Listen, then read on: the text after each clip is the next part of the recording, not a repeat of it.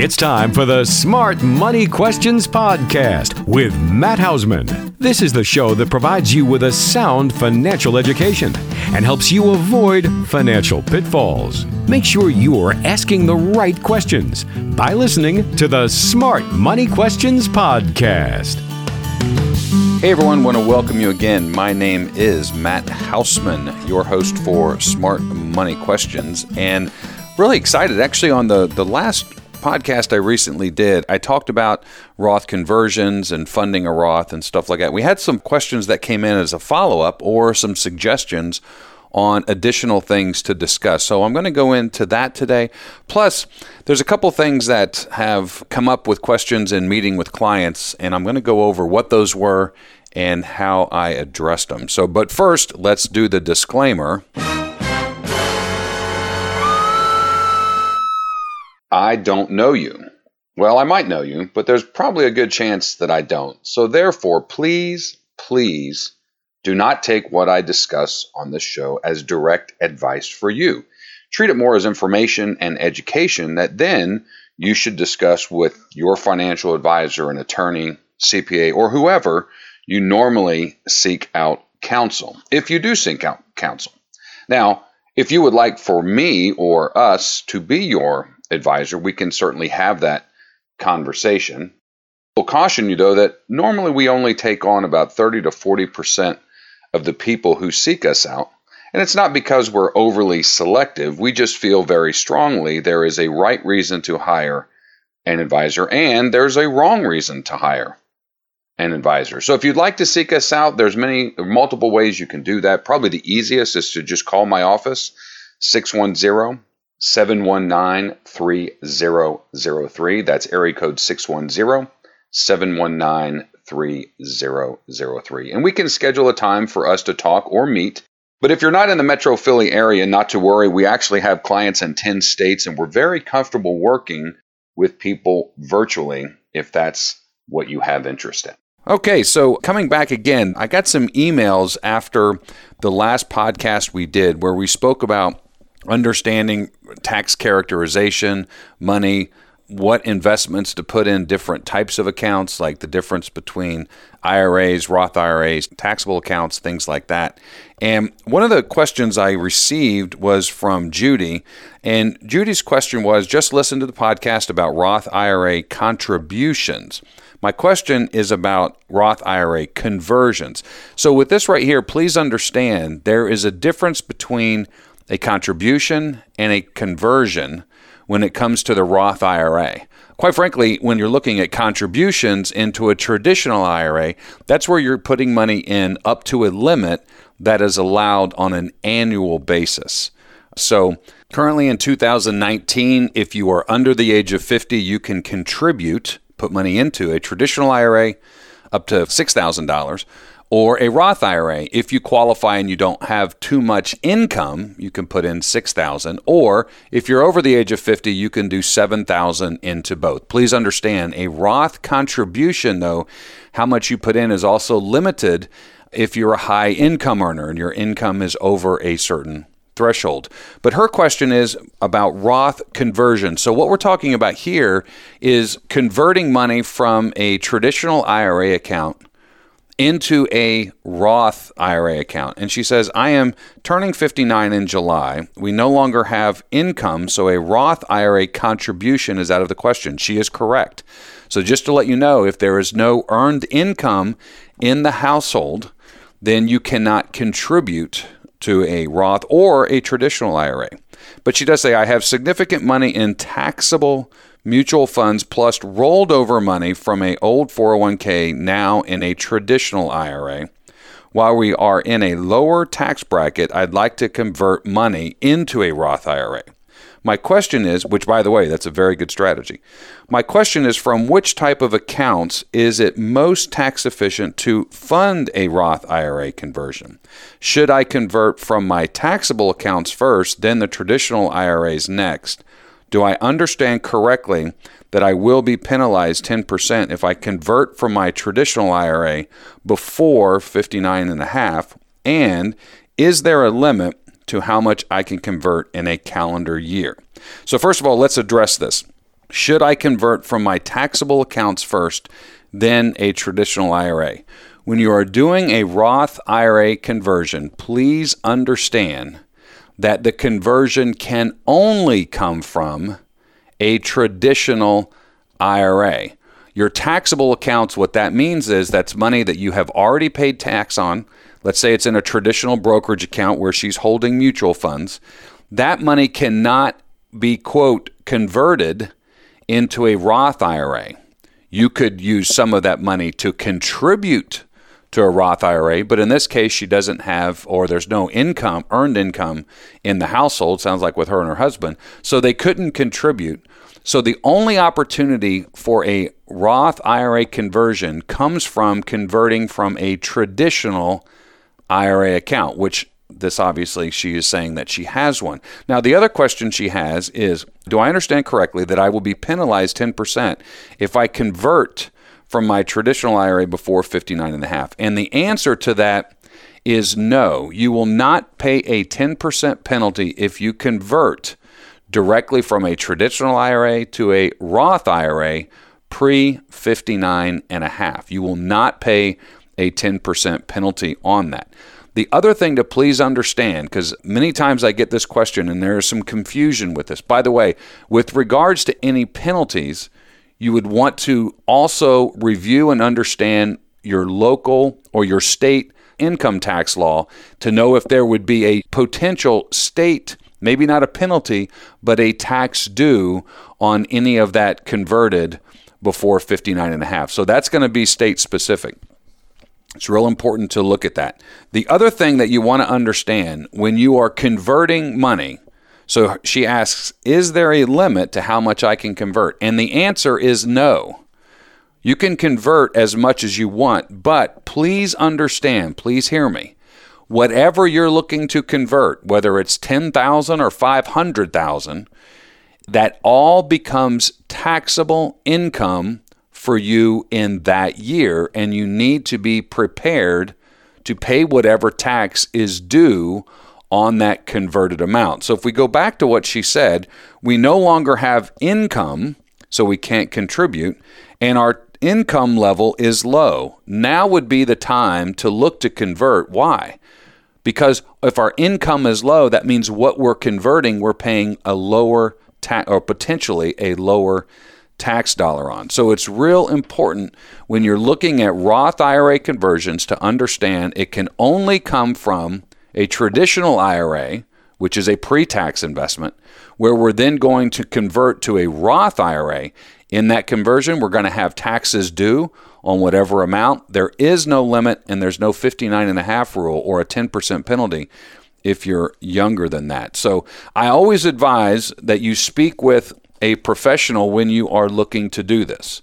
Whether it's your if you have a CPA, accountant, if you're doing your taxes on your own, I would suggest seeking counsel from someone else to make sure that you are doing that conversion correctly and that you have an understanding on what the taxes are going to be due and you're prepared to pay them. So hopefully that answers your question, Judy. We also had someone bring up, and this is actually a really good point from Roger, and that was the 10% penalty. So kind of goes in correspondence with what she was talking about being under 59 and a half if she converts is there a 10% penalty? But Roger wanted me to bring up what's called most people refer to it as the IRS rule of 55 with regards to taking money out. I spoke about that in the last podcast. You want to be aware of that. So, what the rule of 55 is, is that if you are over the age of 55 and you have either been laid off, you have been fired, or you quit your job, and you still have money in that company's 401k or 403b plan, is that you are then allowed through this rule as long as the monies are still in the current plan. Now, what I mean by that, if you have multiple 401ks out there from past employers, the only one that this rule is going to apply to is the 401k at your most recent employer. That if you still have money in there, you then can take withdrawals as early as 55 and not pay a 10 percent penalty. So it still has to be remaining in that 401k or 403b account. If you rolled that, as Judy mentioned, she rolled an old 401k into an IRA, that rule no longer applies. It has to be in your most recent employer sponsored plan, 401k or 403b. If you are looking to do that, please contact the professional that you're dealing with to make sure that you are executing this correctly so that 10% penalty, you don't have that as a surprise because it was done incorrectly. It's most important. It has to be the most recent employer plan, 401k plan of where you were just released or quit or were laid off is where you would take that money from. So, Roger, I'm glad you brought that out. That is a good thing to understand, especially if you are under 59 and a half. That situation has happened and you're needing to take money out. There are other situations that you would want to speak to your professional about hardship, education, stuff like that, that you can pull money out. So, anytime it's before 59 and a half, make sure that you're speaking to someone that can give you tax advice. So, what I mean by that is if your old 401k is at Fidelity, let's say, or E Trade, and you're calling into there, they're not going to give you tax advice. So, it's real important to understand that. You need to be seeking counsel of a tax professional to make sure that that is done correctly. So, hey, Roger and Judy, I really appreciate those follow ups. Those were great questions. So, let's, what I want to talk to you about today is I hear this a lot. I was speaking with a client, and they recently had inherited a rental property from their aunt that they weren't expecting. Kind of came as a shock to them. And the way they described it to me is that, first of all, they've never been interested in being a landlord or owning real estate like this. They currently just have their primary home and a second home, and that's all they ever wanted. But all of a sudden now they've inherited this. And their concern is, you know, do we just go and sell it? But clearly she wanted us to have this. So you know, how do we carry out what her wishes are? And I've, I've had this happen multiple times, not just with real estate, but in all other forms of assets. And my response to them was this. Now, this is just my opinion. This is the way I would look at it is if I had that same situation happen and I got a surprise of an inheritance of a rental property, is first and foremost we want to be grateful and thankful that the aunt, and this is the way I would think that the aunt thought of me in that way. But I'm sure that the aunt would not want to create a burden on me. And that's what I was explaining to them. If it's going to create a burden, I'm sure that's not what her intention was.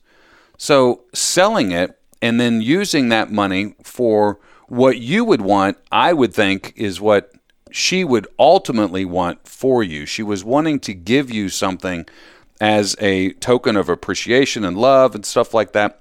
But she, at the same time, she doesn't want to create a situation that you're not going to be happy with what she wanted to give you. So if it was me and I was just going, I would probably go sell it. Now, in my situation, I'm like these clients that we're talking about. I'm a mechanical zero. You know, the only person that does, you know, real, real outside of just cleaning the dishes and cleaning the bathroom, you know, Maggie's doing all of the home improvements or we're hiring someone because if I start to do it, it's just going to end up looking terrible. And I absolutely can't stand doing that kind of stuff. So if I was in this situation, I would actually, I would look to sell the property with the idea for me that the aunt did this as a way to give me something, but at the same time, she wasn't wanting to create a burden for me. So I'll end up telling you later what the clients end up deciding to do. They're still thinking about it. Obviously, I'm not wanting to go through this lightly. It's definitely something that you would want to think about. Maybe there's another avenue, maybe there's another relative or someone that can help you if you decided to keep the rental. I'm just letting you know what I would do and what I spoke to them about it. And really trying to understand in my opinion, the aunt's intention was in giving you something, but not wanting that something to create a burden. So, this isn't the first time that has come up, but it, it just came up recently. And I wanted to uh, just let you know that, you know, these things happen and we need to be thinking about them and then how we are going to proceed. I want to address one of the other questions I got recently was from Arnold. And Arnold says a financial advisor once told me to consider doing a stretch IRA. But I heard something a few weeks ago that said new decisions from Congress might end this option. Can you shed any light on that strategy and if it's going to be around anymore? Boy, that is a loaded question that at the end if you're looking for my opinion. But let's talk about what a stretch IRA is. The biggest thing to understand about the stretch IRA, this is whether it is a traditional IRA or a Roth IRA, is when that asset goes outside of the marriage, you know, husband and wife, when they inherit the other's IRA, the laws stay the same for them. But when it goes to your heirs, it's what's called a non spousal inherited IRA, sometimes referred to as what he said as the stretch IRA. And essentially, what that means, and please hear me because it's so important, there's no do overs if this is done incorrectly. Is that your heirs need to understand, first of all, that that money was IRA money, and that when they inherit it, they have to inherit it into what's called a non spousal inherited IRA. And what they want to do is they want to make sure on whoever is going to be the custodian of that money. So I always refer to the custodian of the money as kind of the gatekeeper of the money. We'll say TD Ameritrade. TD Ameritrade is going to hold the account for you. It has to be labeled correctly. The information that's going to be on that account is going to be on the person who originally owned the account when they were born, when they passed away, and then your information and then the requirement is that you have to now start taking minimum distributions, regardless of your age, but now based on your life expectancy, if it's done correctly, and not the person who passed. And so that's the stretch IRA rules. What it is, is we're stretching that tax characterization for an extended period of time and reducing the minimums that we have to take out because let's say that I inherited or my kids inherited mine and I am at this age and they are 30 35 years younger than I am. Obviously their life expectancy is greater, which means they have to withdraw less than what I'm doing. So that's what what's referred to as the stretch IRA rules. I might actually go back and do a podcast really diving into that. But basically, you're looking to mitigate tax consequences long term. You're also going to be taking out less because more than likely, when you inherit a non spousal inherited IRA, you're still in your earning years, your income is still up. I'm wanting to hold off on really taking money out of that account until a future time when my income has fallen. So that's where the stretch part really comes into place. The other thing to realize, it doesn't matter if it's done correctly and it's a, an inherited IRA, is that no matter what your age is, you have to start taking those minimum distributions. But if you're under 59 and a half, there is no 10% tax penalty because it's coming out of an inherited IRA. And by the way, your heirs can take out more than the minimum distribution. They just want to make sure they take out at least the minimum distribution. And that's where making sure that the custodian that you're using will administer that for you. What that means is they'll do the calculations on what the minimum distributions are and make sure to send those out to you. Now, you have to sign forms for this, but make sure that they will send that out to you on an annual basis because if you don't take that minimum distribution on a stretch IRA, or inher- inherited IRA, you still have a 50% tax penalty on what you were supposed to take. So if I was supposed to take out $2,000 and I didn't do it, that's a $1,000 penalty plus the tax due on the $2,000. But let's go to what he's saying. The next thing he said, I have heard something a few weeks ago that said new decisions from Congress might end this option. Can you shed any light on that strategy? And if it's going to be around anymore. Well, currently it's around.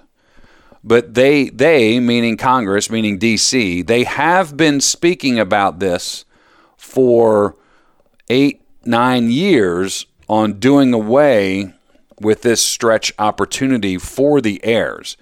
Personally, my opinion, again for compliance, my opinion is yes, I think the stretch IRA rules will go away probably within the next five to seven years. I think it's going to be gone. I think what they're going to go to is what's called the five year rule. So, in the event that you don't have a beneficiary in your IRAs, if you find the right custodian, they will allow you to take it in as an inherited IRA, but you have to have that account completely withdrawn within the next five years.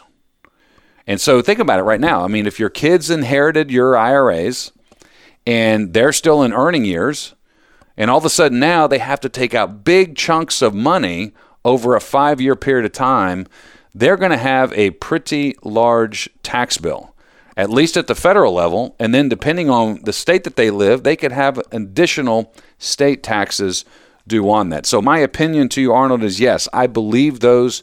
Those rules eventually will go away because the argument in Congress has been that when you establish that account, or when we go all the way back to ERISA in the late 70s and they created these retirement accounts, IRAs, 401ks, 457s, they did it specifically for the individual. An IRA stands for an individual retirement account, and the idea was not to create a long lasting legacy with that tax umbrella.